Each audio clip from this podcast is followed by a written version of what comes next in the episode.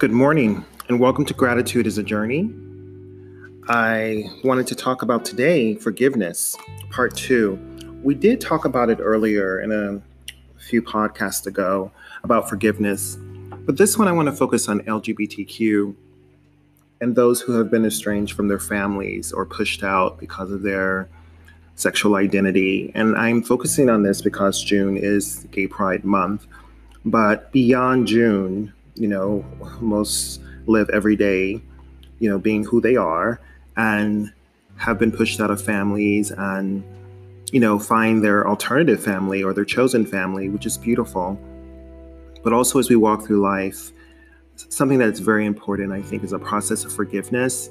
Even though the ones that should love you and invite you into their life on all levels and love you unconditionally, a lot of times they don't. So when they don't, and you are able to find happiness through your chosen family and beyond, you are blessed. And the ones that may have brought you into the world, um, it's important to work through forgiveness and to let them let them know and let them understand that sometimes people don't understand you in the time that you need them to. Sometimes it takes them a lifetime, sometimes it takes them years. Other times they turn around and they ask for your forgiveness and be open to receiving that. And sometimes they never do until the very end.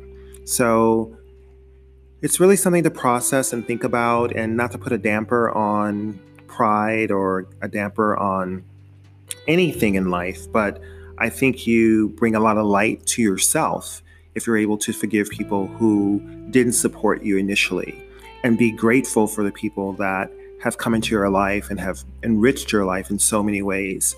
You know, when we hold on to pain, we're not able to move forward. We're not able to process, and we do things that numb it from, you know, alcohol, drugs, you know, multiple, you know, un- unsafe relationships, whether they're physical or mental. Uh, all of this plays into the process of uh, mental health, the process of forgiveness, the process of self love. So I am grateful for forgiveness, and I'll probably circle back to this many times throughout these audio podcasts because I think it's very important.